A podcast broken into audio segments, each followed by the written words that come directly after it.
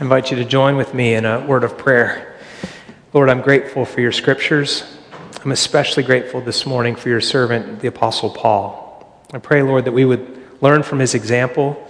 And I pray that each one of us would be so gripped by the truth of the gospel that those around us would also hear it and benefit from it. Now, help me as I preach, please, for I ask it in the name of Jesus. Amen. Please be seated.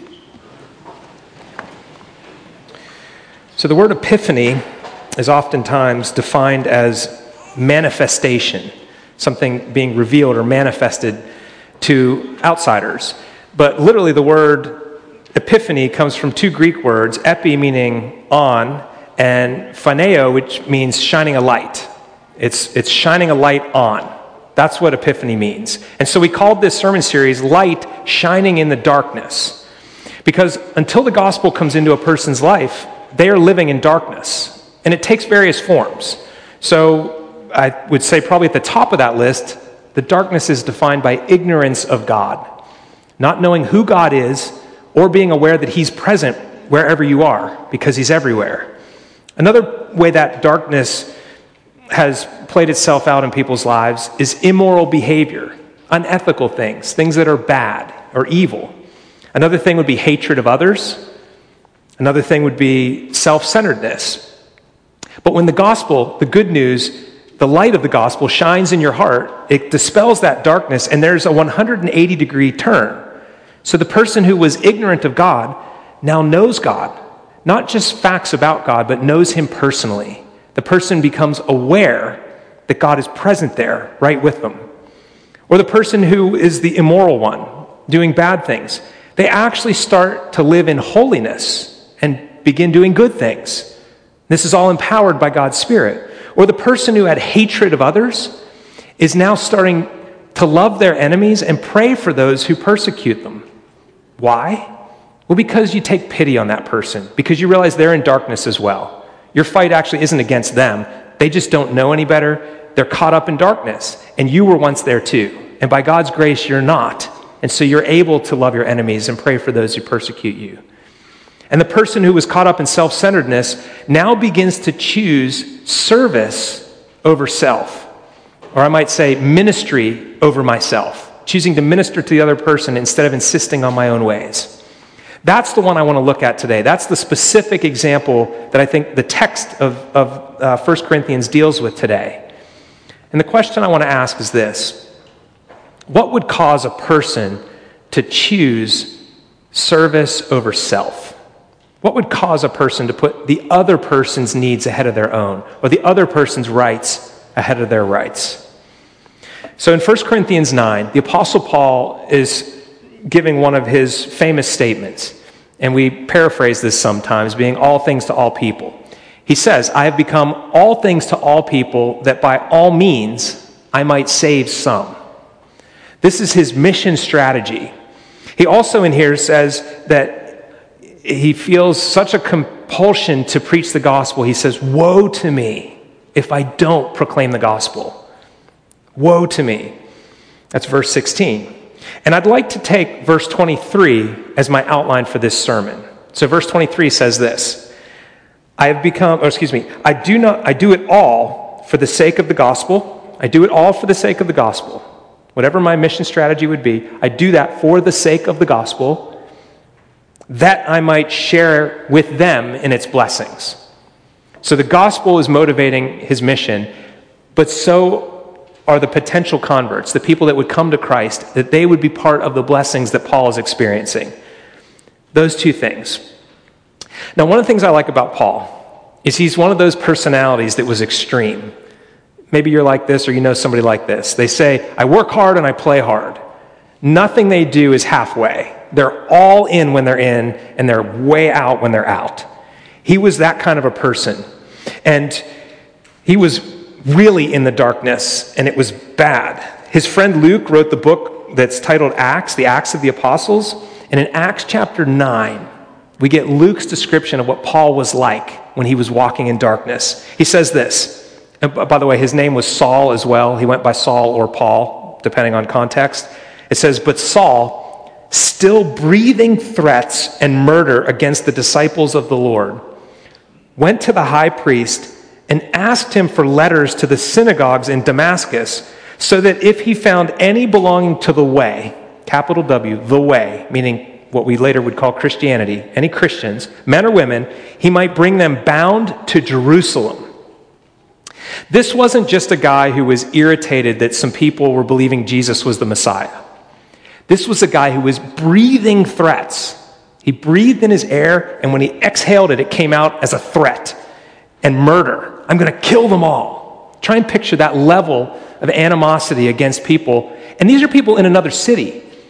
He wasn't just frustrated that they were over there, he was going there on a mission to catch them, bind them up, and drag them back to Jerusalem so they could be tried and condemned as heretics.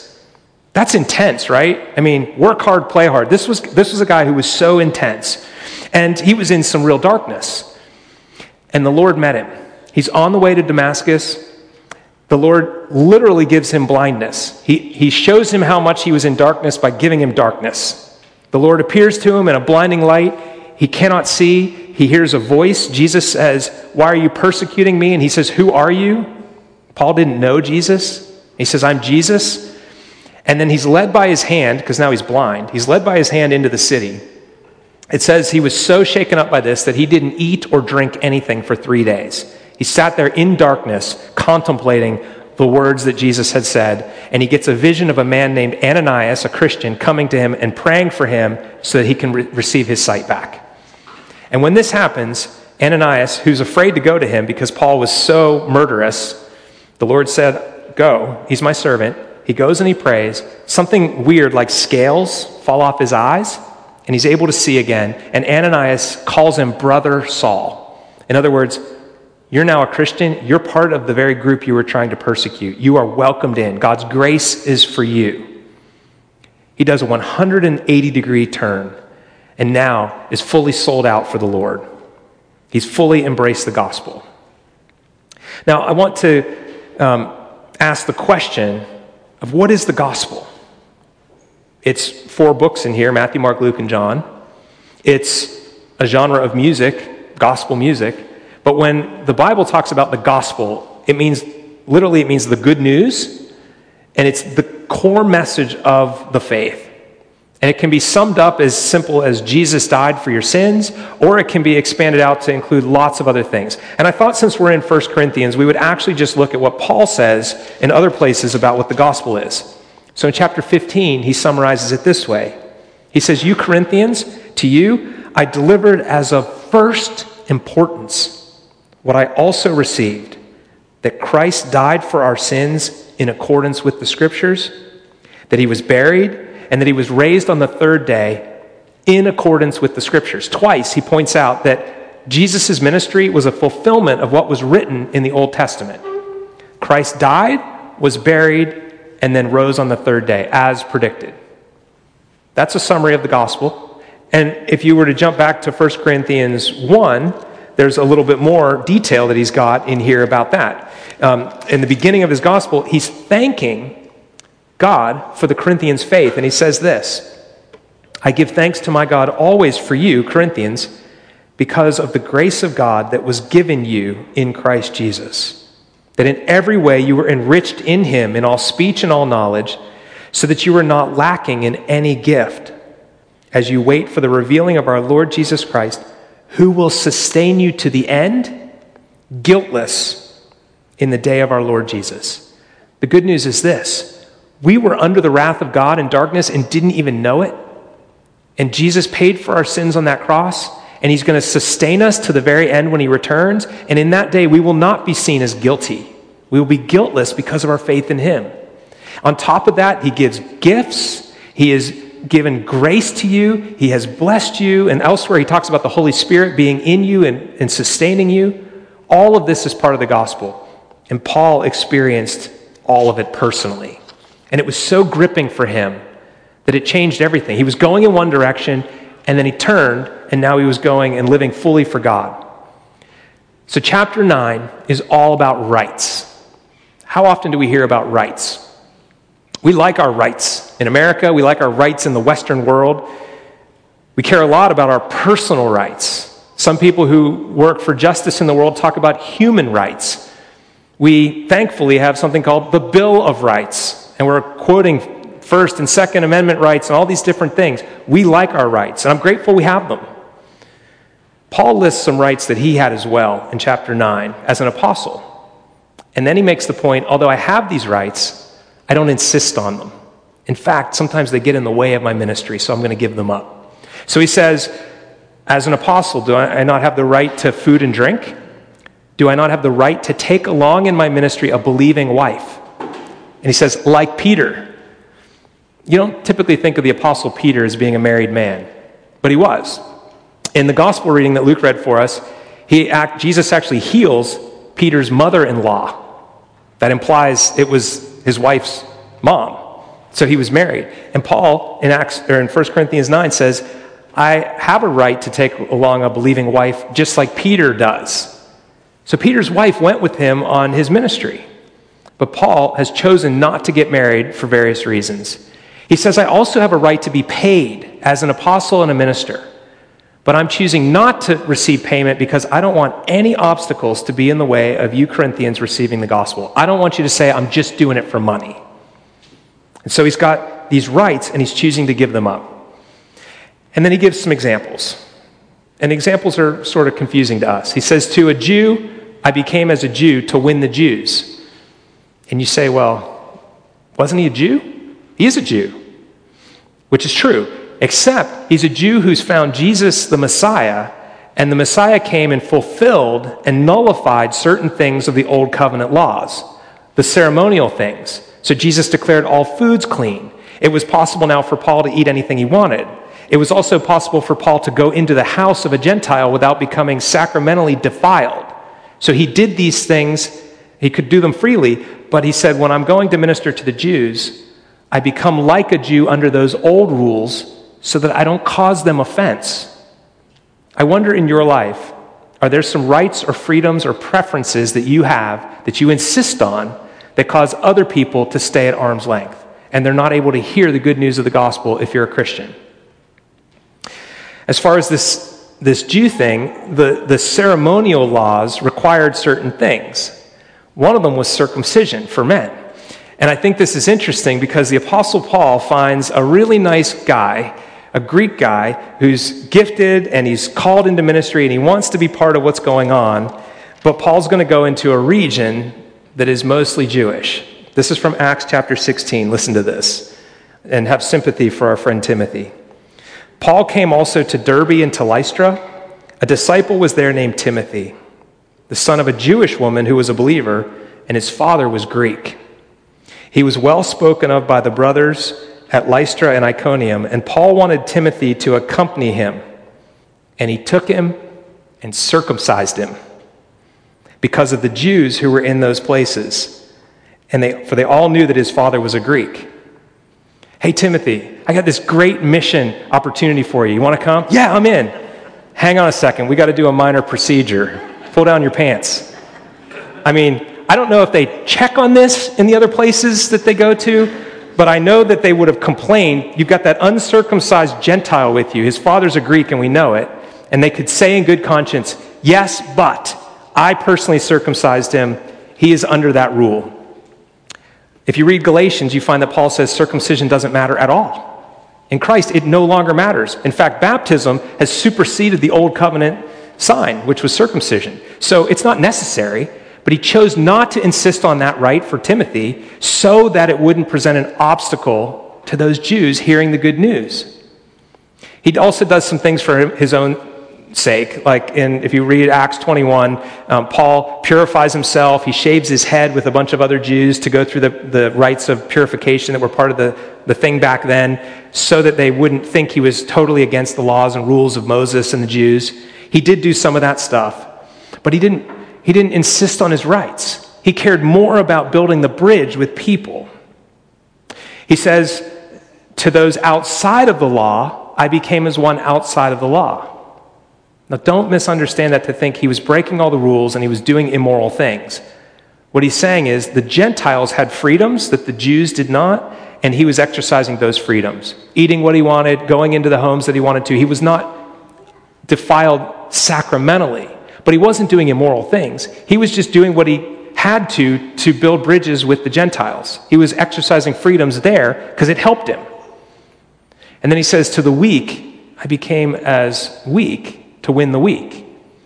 Well, Paul was really strong, actually.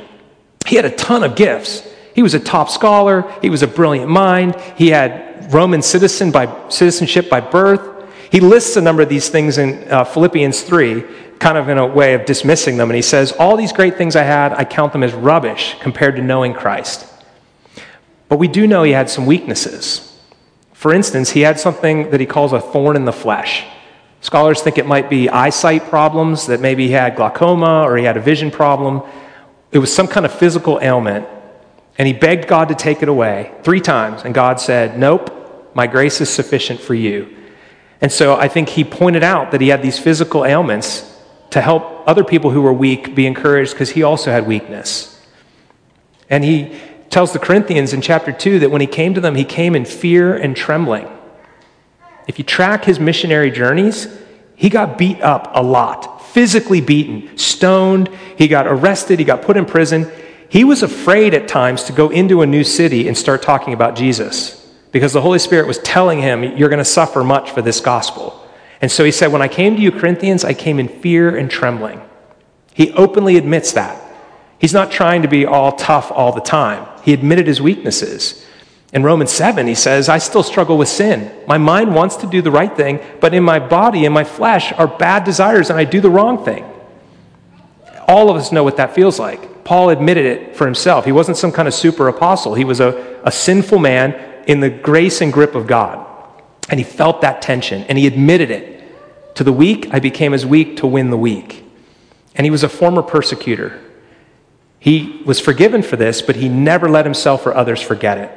He was going so aggressively in one direction into the darkness with hatred against the church that he persecuted the church and he recognized that God saved him from that and set him on a new course. And he says, I am the last, the least of all the apostles. I don't deserve to be called an apostle because I persecuted the church. He was always mindful of that. Now, what was his motivation? Well, the gospel's power for him personally had transformed his life, and he wanted so much other people to have it that he was willing to do whatever he had to sacrifice his own rights, choose ministry over myself. And I wonder if the gospel has gripped your heart that much. If you've realized how many sinful things and dark, how much darkness God has overcome in your own life to bring you to the saving knowledge of Jesus. That 180 degree turn that he made changed him. He was going so wrong into darkness, and God turned him around. Have you ever been 100% sure you're right, only to find out you were wrong? That feeling will leave a mark. I mean, it's a small thing, but I remember being so sure of a song on the radio. This was like in 1991, I think. This is before there was, you know, Sirius XM with digital album cover and the title of the song and whatever. There was no internet in your pocket to search Google and see who sings this song. There was no, hey Siri, who sings this song? It was just riding in the car, cassette tapes, and FM radio. And a song came on the radio by Creedence Clearwater Revival. And my friend Mike was driving the car. And I said, Man, I love Creedence Clearwater Revival. I love this song. He goes, That's not CCR. That's not Creedence. I'm like, yes, it is. It was that song, Tall, Cool Woman in a, a black dress. I was like, yeah, that is. He goes, no, that's the Hollies. I went, no, I've never even heard of the Hollies. What? No, that's Creedence Clearwater Revival. I'm totally sure. If he had, if he had said, I'll bet you $1,000, I would have taken that bet right there. I was so confident. And then he's driving and he leans over and he opens the glove box and he pulls out a cassette tape of the Hollies with that song on it. I was like, oh my goodness. I, what can you say? I was so sure I was right, and I was completely wrong. And here's the evidence. The, the Apostle Paul was like that. He was going into darkness so sure he was right, and he was wrong. And he never forgot that. For the rest of his life, he reminded people I was a persecutor of the church. I thought I was a good person. I thought I was right, and I was completely wrong. And now God, in His grace, has set me on this new course. I don't deserve to be on this course, but by God's grace, I'm on it. And the Apostle Paul was so transformed by God's grace in his life that he would do whatever it takes, whatever it takes to help other people come to that, that same knowledge. What are the obstacles that are holding you back from being a witness to somebody else? Maybe it's that God's grace hasn't gripped your heart like that. You kind of grew up around Christianity and you take it as a basically good thing instead of a totally life transforming truth that Jesus has paid for your sins, that he has set you free from the wrath of God, and you are now a son and daughter of God in the body of Christ with the Holy Spirit living in you, and God's gifts present to you, and you will be kept blameless until the very end when he returns. That's life transforming. But I think the Jew and the law and all that sort of stuff, that, that's sort of disconnected for us. So let me give you one illustration from a friend of mine in Pittsburgh, Mrs. C. Mrs. C had three grown children, and they, they were married or dating at that point. They had significant others. And Mrs. C was not a race car fan at all. But her kids were. They were totally into NASCAR. And so Mrs. C decided, as one way to be able to bridge with her family and their significant others, she created a thing she called the NASCAR Cafe. On Sunday afternoons, she would make a crock pot full of food and have all kinds of stuff at her house and put NASCAR on the big TV. And they all came over every Sunday during the season and they watched racing, auto racing, and they had a meal. And she did this so that she could share the gospel with them, so she could check in on their lives, so she could see how things were going, so she could pray with them. It was a choice of ministry over myself. I'm sure there are other things she would have rather done personally on that Sunday afternoon, all those Sunday afternoons. But she was willing to do that as a way to build a bridge for ministry because she believed so much in the gospel and wanted her family to have the gospel. What bridge might there be for you to build?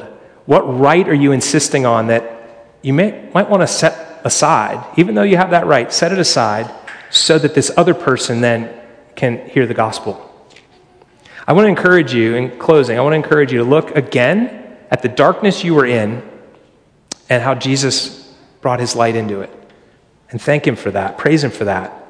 And I want you to think of a place in your life where you could lay down some right or some preference or something that you're uh, insisting on that's keeping somebody else from being able to hear the good news that you have. We're going to sing a sermon response song called Take My Life, and it's sort of a prayer. So as we sing it, I want you to make it your prayer. And I'm actually going to say a prayer right now before we, before we join in that song. So would you please pray with me? Lord, I thank you again for the example of the Apostle Paul. I pray for each one of us that you would help the gospel go so deep into our lives and hearts that we're willing to do anything to help others hear it.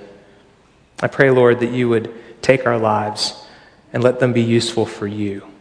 Help us to choose ministry over myself. I ask this in the name of Jesus. Amen. Would you please?